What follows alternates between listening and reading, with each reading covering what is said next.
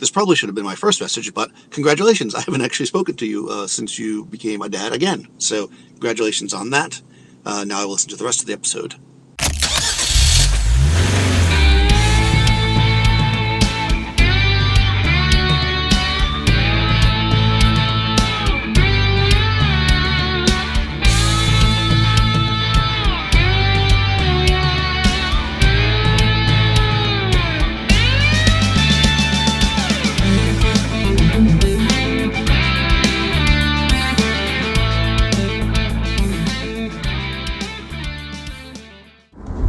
That you should have called it in first, so I'll go ahead and play it first.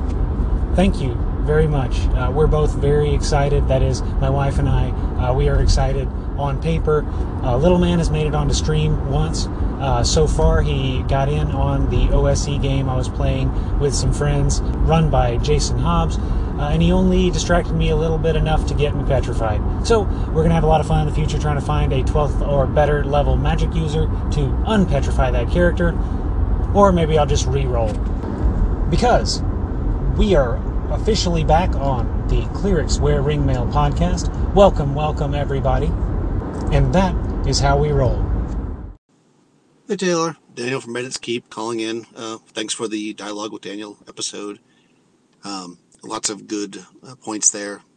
So yeah, I, I, I think that you're you're definitely taking a good approach, like kind of trying to strip back from you know starting with the baseline of OD and D. I think that's with my Unchained. I kind of went the opposite. Right? I started with chainmail, and I said, what can I make that's within this system only, not using OD and D at all. But I think the reason why I was able to take that step was because I had already started the OD&D with Chainmail Hacks. I already started the pulling apart OD&D part of it. um, as far as clerics are concerned, one thing that I, that I was doing as a house rule, um, which hasn't actually come into effect yet, nobody's used it, but I have this um, this idea that if clerics decide not to wear armor, so they are armored only in their faith, as I call it, um, they actually get some defensive bonuses based on the spells they have memorized. So effectively, I think believe it's one point of armor class per spell level that they have memorized. So if you are a cleric and you, you know, uh, believe that you're, you know, you're essentially you're using your faith to protect yourself as opposed to casting the spells. As you cast the spells, you know, maybe the god's like, I, I, have given you enough today, and your armor class gets worse. But so you you can kind of play a more um, no armored monk I, could see the Solomon Kane thing. I mean, I think he didn't wear armor, at least in the stuff that I read, mostly because of the time period it took place in. So, you know, that's, you know, he's like firearms and stuff. And I think, if anything, maybe he might have wore a chest plate. But I haven't read all of Solomon Kane, so I can't really say one way or the other. But uh, yeah, I, I wonder why there's less. I think because a fighter is the most generic class, right? Almost every hero in anything can be seen as a fighter, unless they're very strictly a magic user armored in your faith. I like that. It especially fits into the sword and sorcery kind of genre. Your deity is only willing to pucker up so much, uh, to give you so much before you test their patience by uh, drawing more and more on their powers. To the Solomon Kane point, that is absolutely true. He is a semi modern figure it has been a very long time since I read Solomon Kane. I remember it's got the same sort of electric diction that draws you into the moment that all of Robert Howard does, but I, I I'm more of a fantasy guy, uh, uh, medieval fantasy or sword and sandals, and Solomon Kane just didn't speak to me as much. So, of course, I enjoyed reading it, but I didn't. Uh, I didn't crave it. I didn't dive headfirst into it. And I enjoyed the Conan stuff, the Kull stuff, and I've enjoyed Poul Anderson's uh, fantasy stuff a lot more. But that's point I'm trying to make. That's a measure of taste, if any, uh, if anything. Thinking about fighters or fighting men, you're absolutely right. The majority of the heroes of a lot of the sword and sorcery type stories can be boiled down to fighting men. While some of them have thief-like characteristics, they all they all have swords. That's that, that's half of the battle. So sword and sorcery, fighting man and magic user. What a coincidence that I think on Discord the other day you were talking about uh, the fantasy trip. While not OSR in a strict sense, definitely falls directly into this kind of trope. I may see if I can find a clone or other free way to look into that myself. Interesting thinking. And I think those influences are pretty obvious, you know, your, your Merlins and such. So I think that's the, the reason why there. Uh, you know, it's interesting too. I should point out, I mean, uh, I, am the type of player and I play with the type of people that if they had an idea of playing a more of a monk type cleric, they would just not wear armor and just take the penalty of having bad armor class. Uh, I, yeah, I don't play with those people.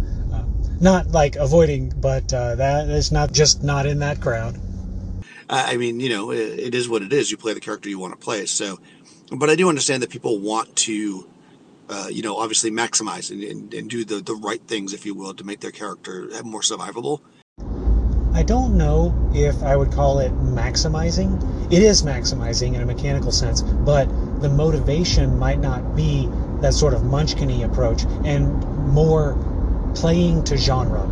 So when I, when I play a barbarian, for example, I don't want to play a wimpy barbarian. The the movies about barbarians don't have wimpy dudes. They have uh, beefcake with big swords. So while it might be fun to play a wimpy dude, uh, a sissy barbarian, so to speak, in a more casual environment, we'll put it. Uh, won't get into the beer and pretzels delineation. While that made it, that might be fun. now that I'm thinking about it, um, I, I, that's probably where I would come from if I would want to, I guess, conform to type. Like for instance, in my OD&D campaign I'm running now, one of my characters is playing a cleric, and she just really imagined that cleric using a club. And I was like, well, a club is light foot, right? That's like the worst kind of weapon you can have uh, you know, if you use a mace or something, you'd be better off. And she said, well, and she said, you know, I, I, I see my character using a club, but can I just use a bigger club? Ha!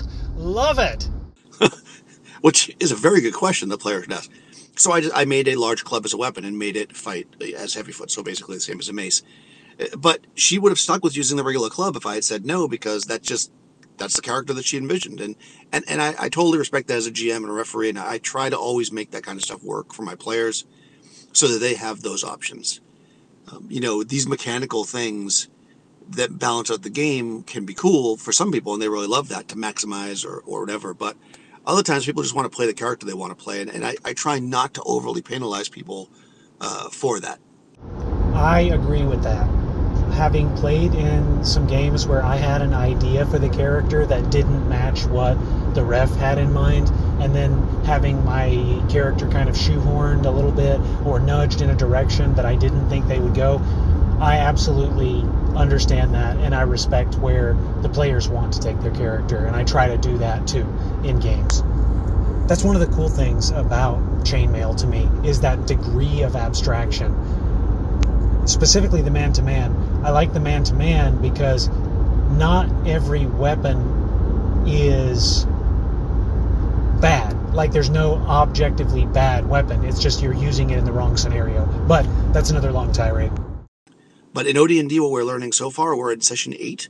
Uh, the cleric is by far the, the most powerful character. Uh, she's leveled the quickest, and she's a really good fighter. And with the heavy armor, she's very, very well protected. That's very cool to hear, and will be very cool to hear or watch. Hopefully, you're still streaming the chainmail stuff. I hope.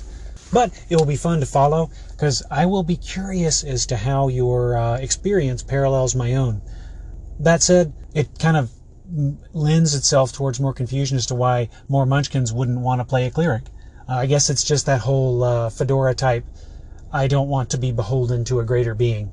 Uh, or then again, I know I'm, I'm coming off a little judgmental there. That's intended as a joke, but the uh, I want to. It, it doesn't necessarily fit uh, the whole yeah, but we've already been over this. So, if anybody is wondering what I'm babbling about as to why I don't understand why people would not want to play a fun, powerful class like the cleric, rewind a couple episodes. And, uh, man, it's been long enough that I'm apparently forgetting my own conversations. Need to listen to myself.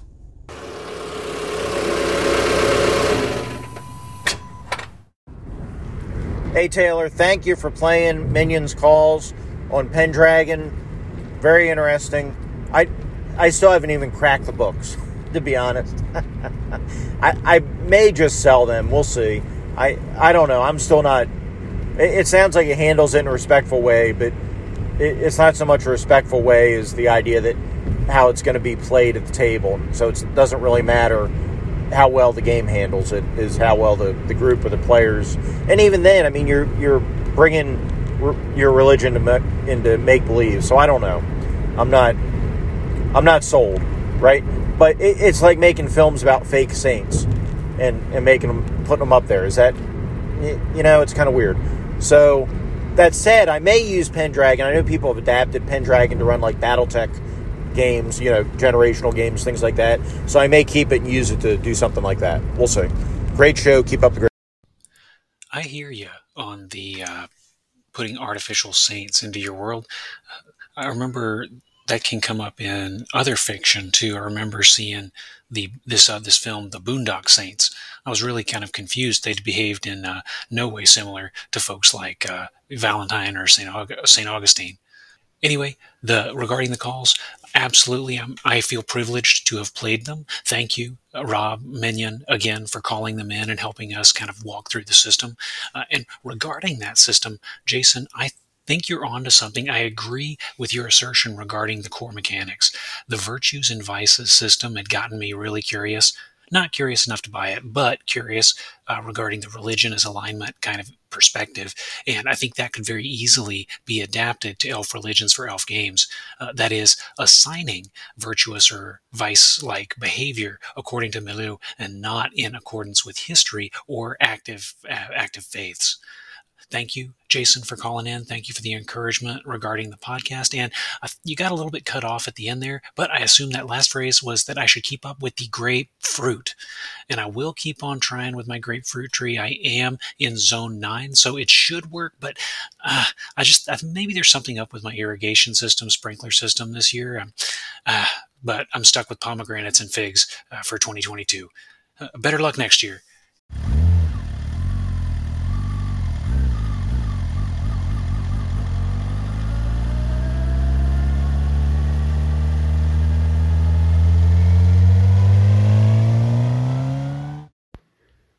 It's good to hear about Pendragon. I played it extensively in the about 90s time frame, early 90s, I would say. And we had a long running campaign that extended actually from Uther all the way until Arthur, or the year that Arthur drew the, the uh, sword and the stone. And then some inter party rivalry happened. Um, uh, rivalry between two brothers kind of came to a head in gameplay, and one brother had another brother. Well, one brother had his character plotted against his other brother to pull him down from power in the game. It's convoluted and weird, full of passive aggressiveness. But hey, Pendragon was really fun. I'm gonna leave another call. Oh yeah, I think I remember that uh, there was a campaign uh, for other listeners. We had been going back and forth about, I think it was player agency or something. Uh, and I think it was Joe Richter of Hindsightless where I heard the most of this story. Uh, and Carl, please correct me if I speak out of turn. But as I remember it, there were a couple players and uh, one of them uh, one of them had gotten into a position of, of, authority and then the other players conspired against him uh, out of character out of the table and uh, betrayed him. So he came in uh, expecting a certain battle and then his brothers turned against him. And uh, that was his character got killed the progress that he had made in terms of his domain was in part erased. And I don't remember the ending of the story because the um, the conversation on Joe's podcast was about is that appropriate? Would we uh, is that appropriate player behavior uh, to, to when playing with friends? But anyway, the in my groups I've seen similar stuff. Like I've seen betrayals in parties before. Won't go into it in too much detail, but that definitely sounds like a if it were converted into a story, like a book, that, that is classic. That is absolutely classic uh, Arthurian story right there.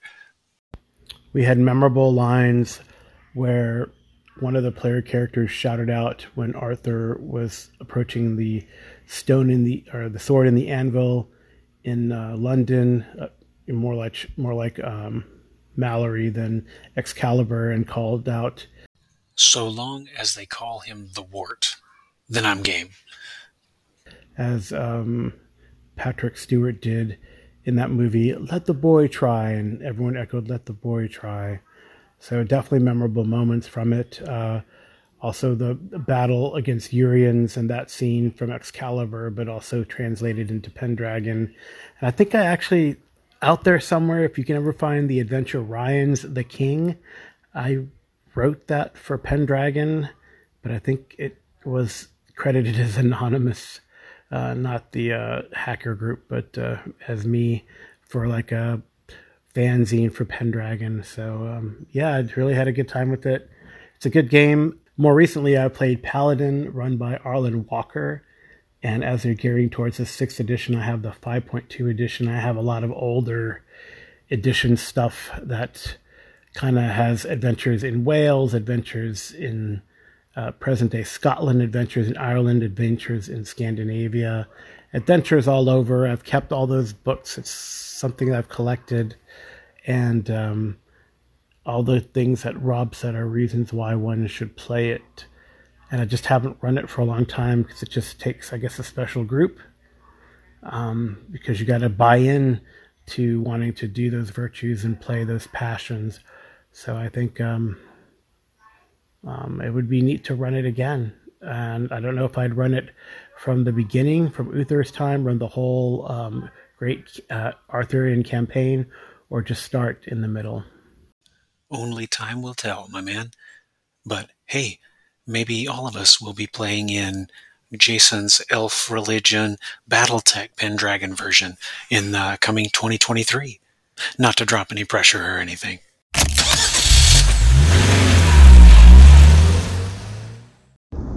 Now that we've talked through a couple call ins, thank you, callers. Uh, thank you, Jason, thank you, Daniel, thank you, Carl, for calling in. I really enjoy hearing from you. We heard from them first at the top of the show, shaking things up a little bit. I usually put the main topic up front, but hmm, now is a good time, I think, to move into the main topic. What am I going to talk about today? Well, I wanted to do an episode on gatekeeping. Hold up, hold up, hold up. Stop the presses because I have something I need to talk about house rules and why I both use and encourage their use.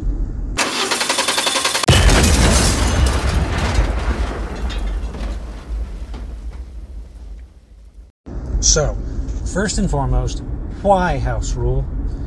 Back in the day when we were learning to play the game, we were at the behest of whatever the comic shop owner or the local bookstore had on the shelf.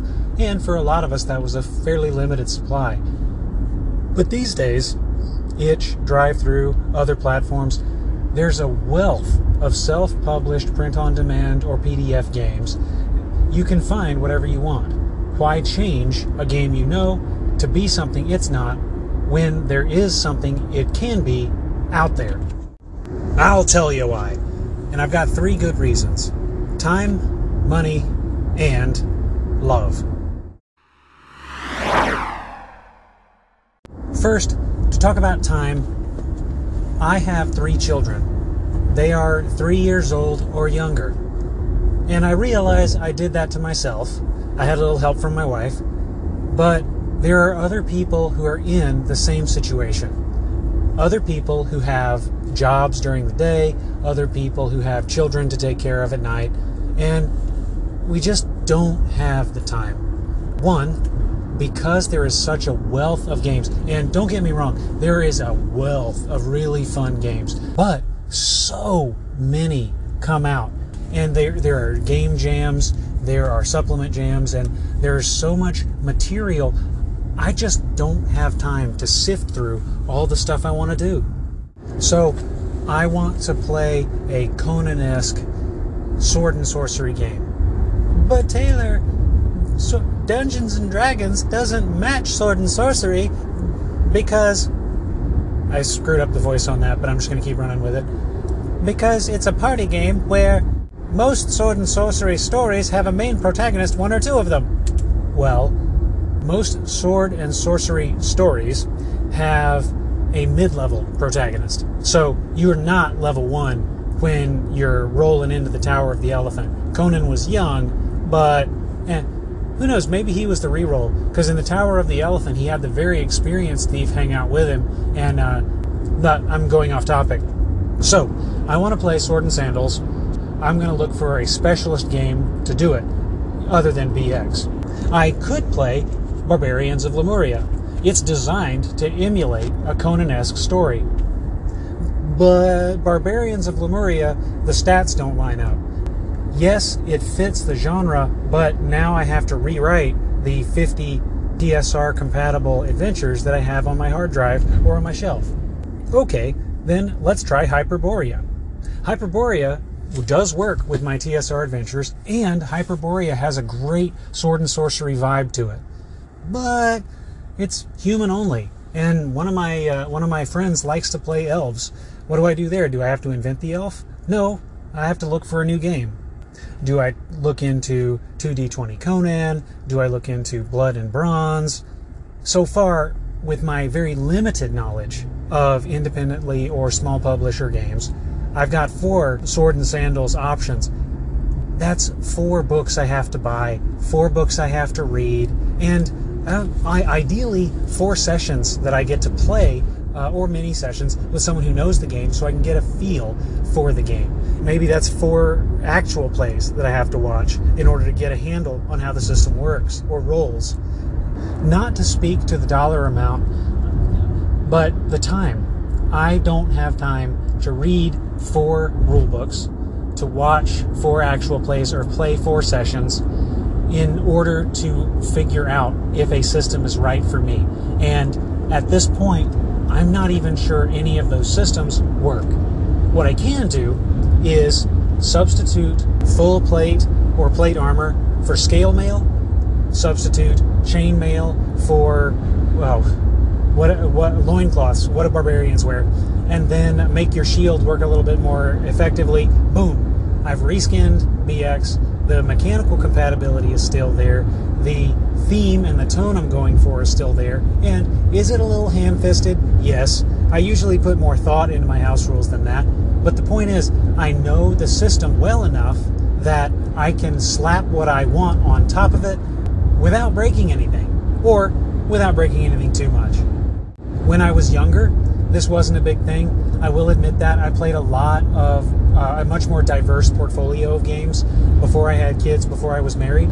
But in that, I intend to stay married and I intend to continue having children. It's the, it's the sort of sacrifice I have to make. I can either tweak what I know will work, or I can go no games for protracted periods of time while I try to find the time to find something new.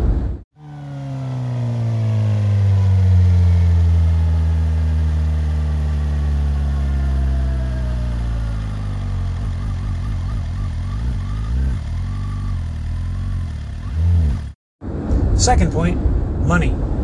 So, I've already kind of touched on having to buy multiple books or PDFs to try to figure out what system is right for me.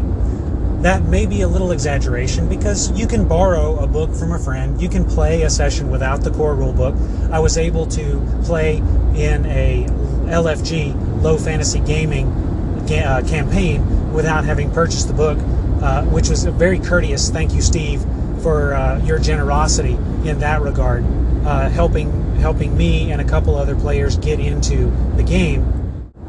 But I will harken back to introducing Dungeon Crawl Classics to a handful of coworkers, uh, some of whom were old school guys who had been playing since Holmes.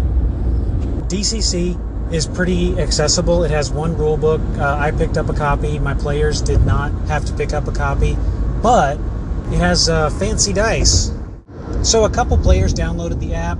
Uh, anyone playing DCC, you you have not lived until you have used the crawler app. It is so helpful for that game to play. But they downloaded the app, and a couple players bought dice. I know I bought a couple sets of dice in order to get into it. Uh, we played in person, and I like battle mats, so I have some miniatures that I play with. Again, optional. But uh, the point is, my players wanted to get PDFs. My players wanted to get dice. My players wanted to get into the game. And getting into DCC represented an investment for them in excess of what getting them into, say, old school essentials would have been. And with other games, there are constantly new additions, new games, new mechanics, new specialized dice, new supplements to play that you can get into, you want to get into, sometimes you have to get into in order to follow the game. But if I'm playing out of my 40 year old BX copy, how many times did I have to buy BX? Once? Maybe maybe I didn't even buy it. Maybe my mom did. Who knows? My mom did not buy me BX. I had to figure that one out myself, like last year. But to conclude, there's a financial component to keeping up with the times. There's a financial component to exposing yourself to a lot, a lot of games so that you have the ability to get into those those kind of games to understand which one serves the purpose you needed to serve. Again, I have three children and a spouse. The I'll let you guess which one of those is the expensive one. Surprise, all of them. But so I'm teasing a little bit there, but I know that the, I I'm very blessed in that I have a home that I own. We have two vehicles and we we are able to put some money away to cover some of the expenses that the boys are going to incur as they get older and I'm absurdly absurdly appreciative of that so with that in mind knowing how blessed we are and how lean my discretionary budget is I can't uh, I can't prescribe to folks who are less blessed or folks who are going through a tougher time than we are to uh, keep up with the Joneses. Part three. I know I said this was going to be love, but consider this some bonus content because instead I'm going to talk about how much do you actually want to change. So I guess this is segment two and a half. For the past couple years, I've been talking a lot about chainmail, trying to build that into my my home game. And part of the reason I do that is because I'm a wargamer at heart, and it's a slick. It's hard to read, but it's very slick and plays quickly. But two, I like a couple key elements of chainmail that I guess uh, don't appeal to me about D&D or its derivatives. One thing to take from it, I love the man-to-man combat table. I love that the choice of weapon matters based on the type of opponent you're seeking. So that's an encouragement for fighters to bring multiple different weapons to attack multiple different scenarios. Aha, you can play first edition Advanced Dungeons and Dragons. There's a weapon uh, a weapon adjustment by armor class, and there is, and I like that. But AD&D also comes with some other things that weren't in OD&D or might have been in one of the supplements that I haven't read, but aren't in the little little brown books. It comes with added stuff that I don't want. So, for example, I'm not a big fan of hit points. Hit points make sense. Hit points serve a purpose, but I just like concurrent hits. I like that my hero has to be hit four times in order to go down because not that he's getting tired, not that he's taking smaller wounds. It's just he's that heroic. It's that's the, a better representation from my perspective of uh, how to represent getting better at defending yourself than getting the added hit points. Further, something I've talked about, uh, I like classless games. I like the idea that I can be a thief like character that's good at fighting, uh, and I, I like the idea that I can be a fighting character who happens to have been a sort of sorcerer's apprentice at one point, and I like the I like having a system that allows me to put that together without having to come up with a whole new class. I could play RuneQuest, but RuneQuest is a little tied to the Glorantha kind of setting, as I understand it. Uh, there's a lot of history there. There's fractional hit points on hit locations, and that's a little bit more. That's a little bit more cruft than I'm willing to take on. See my other point, time. Well, you could grab BRP. That's essentially the core mechanic, and without all the cruft, someone's taking it out for you. I could do that. Uh, I don't know if BRP is free or not, so I won't dive into that piece. But what I do know, BRP is a percentile system. There's nothing wrong with percentile systems. I've played percentile systems before.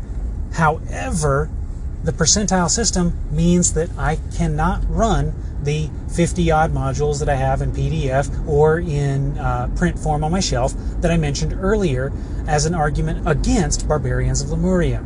So, while there is possibly a system out there that does what you want, and it's usually pretty easy to find a system that approximates what you want, you have to be mindful that those systems are designed with certain player experiences in mind. And those player experiences are going to be influenced or reinforced by the rules changes or the rules differences that are present above and outside the mechanical or tonal elements that attract you to those peripheral games. In conclusion to point two and a half, if I love everything about BX except that I think dwarves should be clerics, wouldn't it just be easier to let a dwarf be a cleric?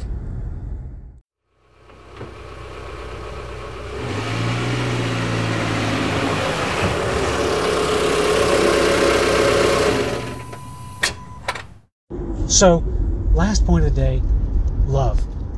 I really like game design. Why is it that so many house rules documents, so many new games and good games come out with such a rapidity, this wide proliferation of systems and supplements? It's because game design is fun. House ruling is fun. And I like I mentioned before, we're we're ruling over games that we've played a lot. So it's the balancing aspect is there, but you don't really have to worry about it as much if you have the system in mind down pat. But even so, based on play experiences, making your own game is fun. I personally really enjoy the math. When I was working on Weapons, Wits, and Wizardry, I'm heavily debating changing around the two hit numbers for the man to man piece because I don't like it. I think it's I think it doesn't give enough credit for shields eh, in in a lot of ways.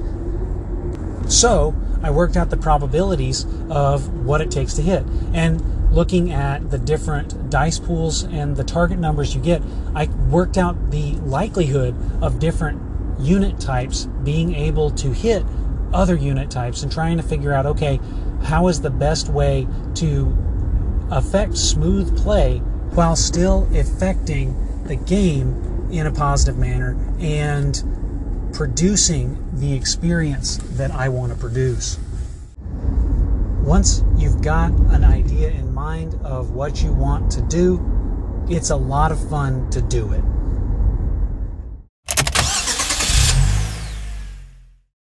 So I am not as close as I thought I was. Apparently, one of the boys fell in the pool, so I get to stop at Walmart on my way over and pick up a new sweater for him that's drier than the one he wore. That gives me a little bit of extra time to conclude for you.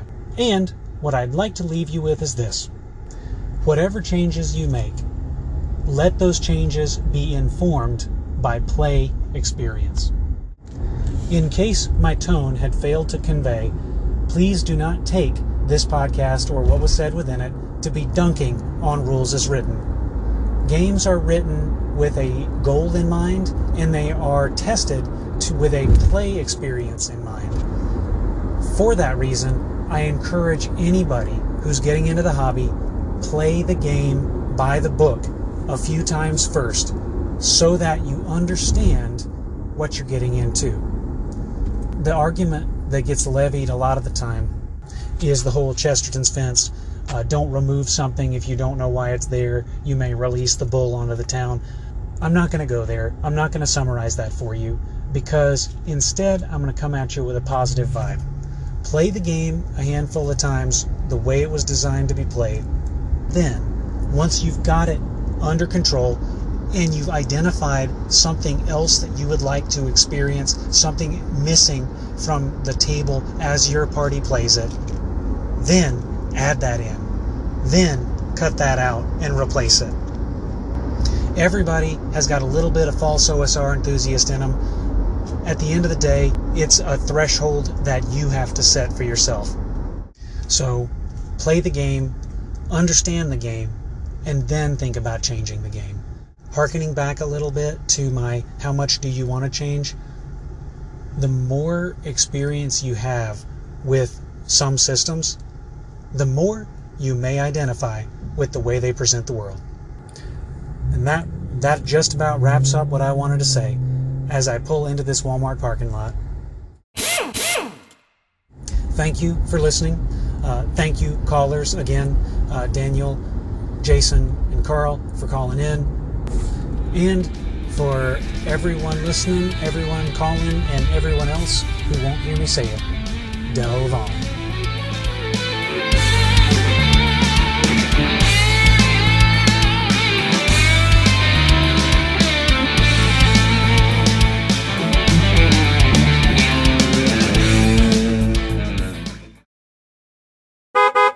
Clear Square Ring Mail Podcast is an independently owned and operated product released for educational and informative purposes under the Totally Steal This license, which is kind of like Creative Commons, except f- licensing. Segments recorded within a vehicle are recorded using a Bluetooth hands-free device in conjunction with local vehicular safety legislation. The music for the Clear Square Ring Mail Podcast is Gold Coffee by Michael Vermeer C, retrieved from Mixkit.co and used under the Mixkit royalty-free music license. Sound effects used in the Clear Square Ring Mail Podcast are also retrieved from Mixkit.co and used in accordance with the Mixkit free sound effects license. Clear Square Ring Mail does not ascribe to nor endorse views or opinions expressed by call-ins, guests, or even the host, unless you think they're awesome, and thus does not assume any liability regarding the consumption or distribution of this podcast. By listening to the Clear Square Ring Mail Podcast, you agree to these provided terms. Parties with questions regarding these terms, conditions, or releases are encouraged to reach out to Clear Ring Mail at the prescribed methods provided on the Clear Square Ring Mail blog. Parties dissatisfied with these terms, conditions, or releases are encouraged to go suck an egg.